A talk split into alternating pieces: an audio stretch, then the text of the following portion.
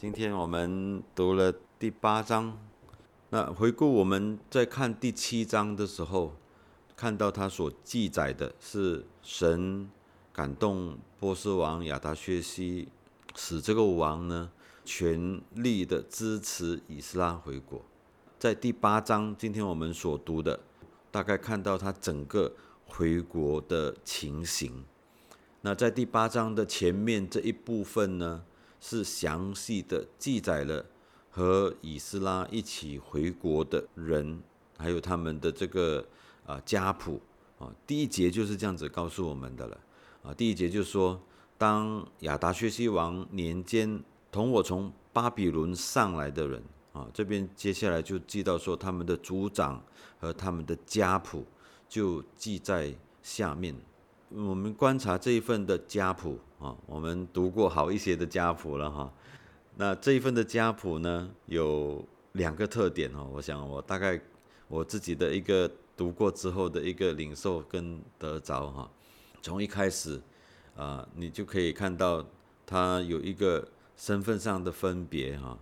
那第二节就非常清楚的分出祭司的后代，还有君王。的后代啊，也就是大卫的后代哈，所以，我那我们看第二节哈，第二节就说属菲尼哈的子孙有格顺啊，属他玛的儿子的这个属他玛的子孙有但以里，然后就说到属大卫的子孙有哈图哈，那哦这些人的身份我们都知道哈，有祭司啊，有君王，然后就提到。他们的后代，那以斯拉最先记载的是祭司哈，就是从第二节看到，他先写有祭司啊，亚伦的孙子菲尼哈和亚伦的儿子啊，这个以他玛的后代，然后就是大卫的后代，就是君王的后代，再来他就记录了一连串的这个老百姓的这个名录，这份族谱啊家谱的这个。啊，两个特点，第啊第二个特点，我想要啊指出来的，就是它清楚的记载了人数啊。我们有读过不一样的族谱，呃，通常一般就是告诉你他他谁生谁啊。那这一边呢，它也特别的啊很清楚的记载了这个人数哈，就是第三到第十四节的这个记载方式哈啊。大概是这样子哈，第三节他就会先告诉你说他是谁的后裔。第三节属八路的后裔，啊，他是啊是加尼的子孙，有撒加利亚，啊，同着他按家谱计算，男丁一百五十人。我想啊，这个数字上、名字上，这个谁的后裔很清楚的记载啊，让我们可以来来去认识或者是知道。他这这一条的这个线路，现在又加上了他们这个回归的时候，总共有多少人？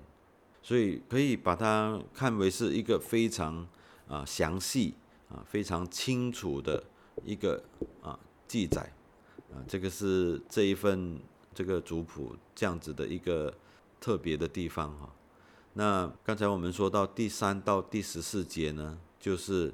这整个回归的所有人的名字，就是谁谁的后裔，然后带着多少人啊？当然他们没有办法每一个他所带的人，有的一一百多人，每一个名字都列出来。那他他就是把这个数目很清楚的让我们知道。第三到第十四节就是这个名录的记载方式。那第十五节开始呢，这边就开始进入他们预备要走上这个。回去的这个路上之前，发生了什么事呢？那十五节，以斯拉又说：“我遭拒这些人，在流入亚哈瓦的河边。”他这边指出了一个地点啊。通常一般来说的话，他都会啊，在一些特别的记载里面，就把这个地点或者是一个背景很清楚的交代。那这个重点在这边。就是我们在那里住了三日，在这个启程之前啊，来到一个地方，在那边住了三日。那做什么呢？这个领袖就查看百姓和祭司，啊，召集了这些人。从第一节的时候，我们看到从这个巴比伦啊上来的人，然后在那边聚集三日，查看有什么人，有没有祭司，有没有立位人。为什么在这将近一千五百个回归的人里面，居然找不到一个立位人呢？好，这边有有有特别的这样子记载哈，有很多的这些啊圣经学者啊就在在研究这件事情，为什么没有立位人？见没有立位人在那里啊，立位人也很很重要哈。这在这个回归回到这个啊重建这个的啊这样子的一个任务里面，他们是。需要有立位人的，那为什么立位人不在了？就有圣经学者说啊，可能他们啊不愿意放弃他们先前比较舒适的生活了啊，因为从这个被掳之后到了啊另外一个地方啊，没有了圣殿，没有了侍奉，然后开始了另外一个不一样的生活。那现在要回去了，回去的话要担负很多这个啊圣殿里劳役的工作，或是因为其他的原因。而，不能够回到这个侍奉的岗位上吗？啊，以斯拉在这里并没有告诉我们原因啊，但是我们却看见以斯拉接下来如何继续哈。我想这一段的记载里面对我们都有啊许多的这个提醒哈。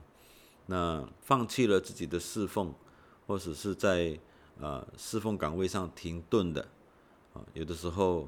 很难再重新开始。那当然，从另外一个角度的学习来看，神永远都为自己预备侍奉的人，所以并没有说缺了自己而不行的。那接下来我们就看到以斯拉他怎么做了，他就招首领以利、以谢、雅列、斯玛雅、以利拿丹啊，就提出了第十六节这边。这些首领的名字，第十七节就打发他们，打发他们去一个地方，叫做加西菲亚，去那边见那边的首领易多，然后又告诉他们，当向易多和他的弟兄尼提宁说什么话，叫他们为我们神的殿带使用的人来，在这个招聚他们的这个三日里面。查看了百姓祭司没有列位人的一个一个结局，比斯拉就吩咐一些首领，就到另外一个地方找那边的首领，跟他们说：“哎，我们啊，我们需用人啊，就请他们啊为我们神的殿带使用的人来。”那我们就来看为什么是去加西菲亚地方。首先，我们看到他们是从啊巴巴比伦上来。然后在这边又叫他们到加西菲亚的地方去，那就有一些历史上的记载啊，也有人认为说加西菲亚应该是巴比伦北部的啊一个地区啊，很可能嗯那里曾经有犹太人敬拜神的地方，所以以斯拉才会让这些首领到那边去找利未人。那结果怎么样呢？有没有找到？肯跟他回去的那位人呢？我们继续看第十八、十九节。啊，十八节一开始就说到蒙我们神施恩的手帮助我们。他们在以色列的曾孙立位的孙子莫利的后裔中带一个通达人来，还有斯利比和他的众弟兄与弟兄共一十八人，又有哈萨比亚。同时，他有米拉利的子孙耶帅亚，并他的众子和弟兄共二十人。事实上呢，不仅仅有这两个家族，哈，差不多有四十个利未人，呃，回应了以斯拉的邀请，还有两百二十个尼提宁啊，也就是圣殿的义仆啊，这个呃殿役也参加了这次回归的行列。这个尼尼提宁。啊，这二十节那边有说哈，中间大卫和众首领派尼提宁服侍利未人，是这一批人，不是一个人的名字哈。现在从这尼提宁中也带了二百二十人来，都是按名指定的。所以，我们我们看到一件事情，神也为自己预备做工的人。那在神恢复的这个这个工作中，在这个回归的这个路上来，这个重建的这个计划里面，那最大的难处，有的时候并不是来自不是外来的这些攻击，或者是啊仇敌的这个搅乱。那有没有工人呢？神自己为需要来预备啊，预备这个做工的人。保守他们，也赐给他们，在这个回归的这个路途上，啊，所有需要的也都供给他们了。如果没有人的话，那还是一样不行。也为他们预备了做工的人，那所以这边特别有了这一段这样子的这个圣殿侍奉的六位人的记载。那以斯拉在短短的啊几天里面，找到了这些愿意回归的。立位人啊，十八、十九节那边记载的，还有第二十节记载的，有二百二十位的尼提宁。那虽然看起来人数并不多，但百姓一样看到神施恩的手帮助了他们，一样的感谢神，相信神必有美意。所以，我们在这边就看到一件事情：人不是只要热心就能到这个啊圣殿来侍奉啊神。在这边也很清楚的指明说，要按名指定所使用的人。第二十节那边说到按名指定，连协助立位人做出众工作的尼提宁也都必须按名指定。所以，我们以这样子来认识这个回归。刚才我们所读的这个名录里面，我们就知道，原来啊，从这个啊是谁的后裔这样子。的记载下来，都有它一定的用意，都是神自己所拣选、所选派的。那来到这边，就甚至连那个啊电役的工作的，也都必须按名指定。我想啊，今天在教会的施工上，有的时候为了要有一个施工，而到处的找人或拉人来做啊，我想。更重要的，我们要懂得神的心意。那神的召唤，是不是神给我们预备的人？有的时候我们会说，先有工人，再有事工。我想啊，这是非常啊真实的一件事情。那神特别的选召，所以我们在安排一些事工，或者是有一些看见的时候，那我们也不能够。啊，随便就找一个人来去负责啊这些事工啊，我们真的是要在他的身上看到神的召唤哈。在前面第八章这边这一段的记载，大概有这样子的一个一个得着跟看见哈。那啊记完了这一这些家谱和名单以后，那接下来就记录到以斯拉为着这个行程。来向神祷告。那二十一节呢？这边就写到：那时我在雅哈瓦河边宣告禁食，为要在我们神面前刻苦己心。我就在想，这这句话到底是什么意思？哈，读这个和合本圣经说到刻苦己心，就想到说：哦，原来禁食。啊，好像很痛苦的哈，啊，要要把自己在神的面前，呃，弄得很饿。其实啊，我在读新译本的时候就发现到他的这个翻译是要在我们的神面前谦卑下来，所以他的这个啊宣告禁食，不是好像要啊让自己啊受苦难啊，让自己辛苦，然后就看到神的伟大。其实他告诉我们的是，我们要在神面前谦卑下来，来祷告，来进食。祷告什么呢？求他使我们和富人孩子，并一切所有的，都得平坦的道路。所以这一节的记载，就让我们看到这第二批回归的百姓当中，有一些什么人。他这边就提到了有富人孩子同行。带着富人孩子，在这一个需要走上一段时间的这个路途上，接下去我们还听看到哈，他们所带上的东西，所以回归的人有百姓，有富人，有孩子，还带着很多金子、银子，还有器皿等等。那路上会遇到什么样的事情呢？二十二节就说到，有想过这个球王来拨步兵、马兵，帮助我们抵挡路上的仇敌。所以在这个路途中，可能会遇到的，就是有啊强盗吗？或者是有仇敌反对他们的人吗？来抢夺他们的东西吗？来来抢夺他们的人吗？所以这个路途。并没有那么的简单，所以二十二节的时候，他就说：“我求王拨步兵马兵帮助我们抵挡路上的仇敌。”可是他又说：“本以为羞耻，哎呀，觉得不好意思。我我先前都说过了，我们神施恩的手必帮助一切寻求他的人。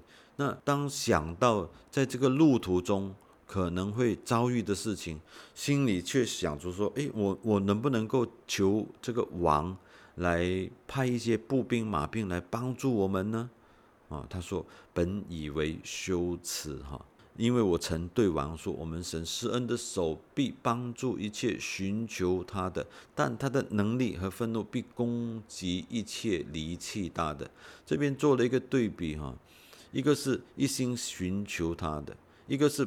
离弃他的，所以这个这个重点啊，我们要放在什么地方来去看这一节的经文呢？是不是我们知道我们的神一定会帮助我们？我们有这个信心，我们也知道神一定帮助我们。比如说一个人啊生病了，说我我就不要看医生了，因为神一定帮助我，神一定帮助我。可是我们知不知道？神用什么样的方法，透过什么样的方式来帮助我们？神不是就使用了啊，当时候的这些君王来帮助他们回归吗？回提供他供供给他们所需用的，让他们回去吗？他要因此而说哦，神就会帮助我们，我们什么都不要啊。所以我想这是我们的一个一个提醒哈。有的时候我们会遇到一些固执的人，当啊。患了一些病的时候，他就说：“我我不要，我我我我不要医生的帮助啊！我不需要医生的帮助，因为我相信我的神一定会医治我。可是我们却又怎么样知道神怎么医治我？那神看重的是什么？神看重的是我们有没有依靠他？因为他他后面就说他的能力愤怒必攻击一切离弃他的。这边说到离弃他的神的能力和愤怒。”会攻击，可是神施恩的手必帮助一切寻求他的。所以短短短的一节的经文里面，我们有一个重要的一个重要的学习：那些寻求他的，还有那些离弃他的，神怎么样对待他们？第二十三节就接着这一节下去，他就说：所以我们进食祈求我们的神，他就应允了我们。那应允了我们。在现代的中文译本里面的翻译啊，可能更清楚，让我们看到这个应允我们的意思哈。这个现代中文译本的翻译是：因此我们进食，祈求上帝保护我们，他听了我们的祷告，他听了我们的祷告。所以我想，这这一段的记载里面，我们看到这些回归的人，这些回归的百姓身上，他们所要学习的，就是信靠。当他们信靠神的时候，以斯拉也借着这一次的这个操练，在这个进食的祷告之后，我想他们心中有了平安的确据。很多时候，我想我们也是这样，我们在一些很不肯定啊，不知道要怎么样往前行的时候啊，一些决定要怎么做的时候，我们向神祷告。不过，呃，说到向神祷告的时候，我们不是啊，就是。想到什么就祷告什么。我们最好是能够在神的话语里面，在圣经中啊，我们思思考，我们读了神赐给我们宝贵的话语，我们知道神的心意，我们向神祷告，我们心中得得到这个确据，心中有这个平安。那他们啊，就这样子的一个操练，因此我们进食，祈求我们的神，他就应允了我们。当然，接下来我们就看到他们就开始了这一个行程，就开始了这个。回归的这个路途，在这之前呢，二十四、二十五节这边就记载了他们要带着的一要带着回去的一些东西啊。以斯拉把奉献的金银礼物交给祭司和立位人来看管，里面有银子、有银器、有金子、金碗，上等光铜的器皿，这一切这样子的点算下来的话。是非常非常大的一笔钱，所以我们看到以斯拉他特别这嘱咐这个祭司，要为神的缘故小心谨慎来带这些东西回去。那以斯拉他是凭信心依靠神，也没有要求波斯王派兵护送，完全啊自己的子民他所带领的人负上这个责任。临行之前，把这个那么多的这些器皿、金银都仔细的称了，然后分派给二十四个人警醒看守。哈，这个大概在二十九节那边可以看到，在这样子的一个路途中，没有军队的护送，其实这是非常啊艰巨而危险的一个任务。所以在二十八节这边。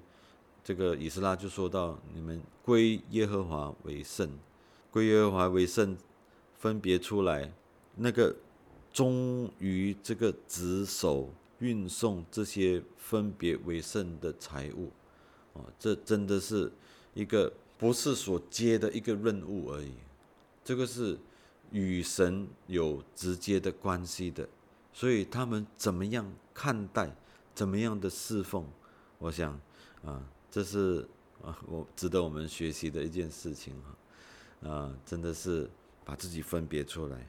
我所侍奉的是这一位施恩的神，是这位引领我们的神。你在这样子的一个呃，这样子的一个情况里面来侍奉的时候，你就发现到，我每做的每一件事情都不会轻易的来看待。所以，我想这个是一个非常啊重要的。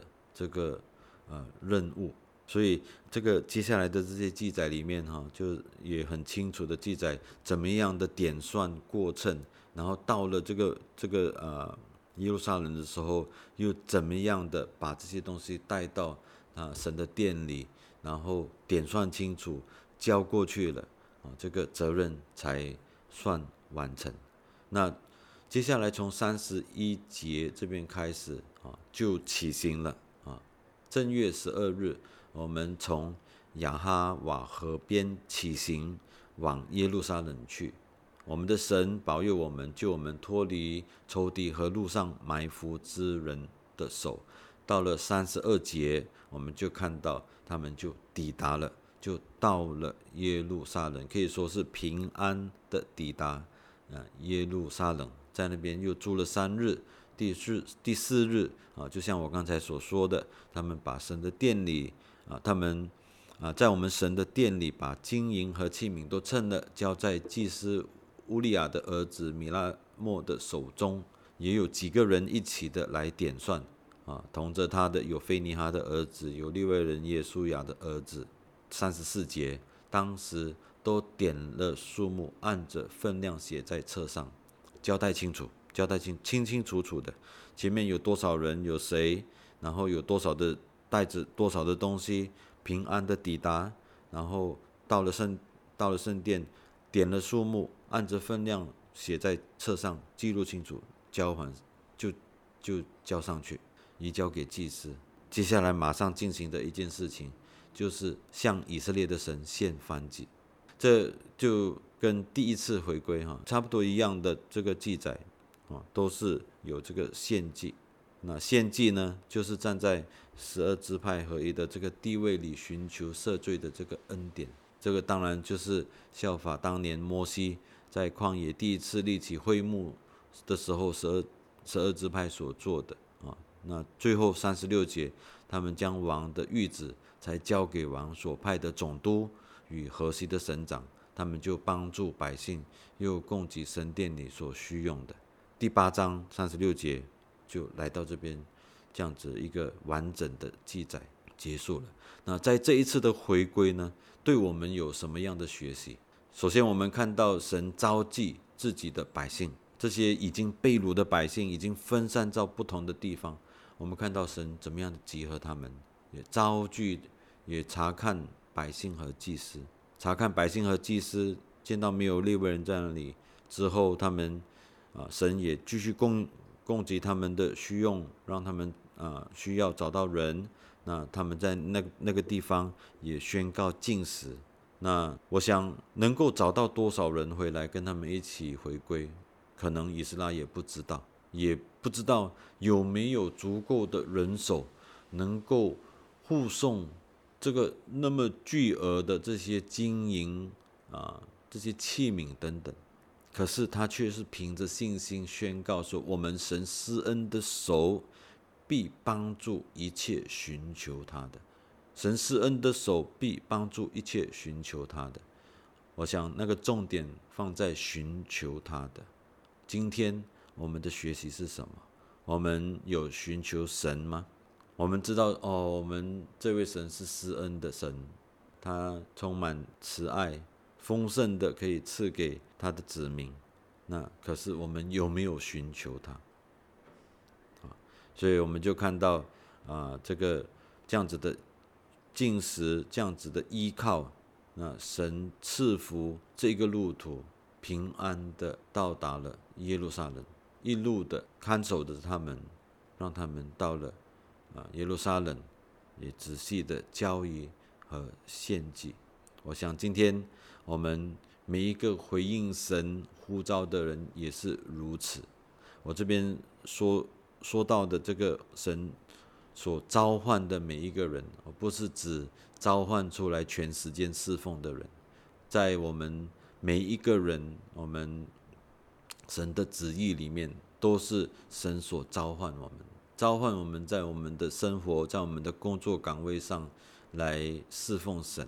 那神召唤，神就赐我们力量，也让我们学习依靠，凭着信心。我们看到这些回归的人在路上可能会遇见挑战，遇到苦难。可能被攻击，有仇敌，那可是他们却怎么样？他们选择怎么样行？完全的依靠神。我想今天我们每一个人所得到的一个提醒，我们要仰望依靠神。神召唤的，神负责。我们完全的服服，我们完全的顺服，我们就经历神奇妙的带领，行走这个艰难。的这个道路，最终我们走到耶路撒冷啊，最终啊，就像这些选这这些回归的人一样，神带领他们平安的到达。